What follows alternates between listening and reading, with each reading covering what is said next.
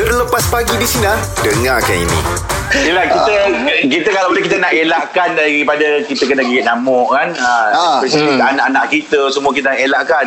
Tapi korang tahu tak tips-tips macam mana kita nak elak daripada kena gigit nyamuk? Aku ada baca satu tips tu dia kata uh, petua orang dulu tu dia gunakan limau nipis dengan uh, cengkeh. Oh. Dia, po- ah, dia potong limau nipis tu uh, ujung-ujung jadikan petak lepas tu cengkeh tu dia cocok dekat limau. Pasal dia kata nyamuk tak suka bau limau dengan uh, cengkeh.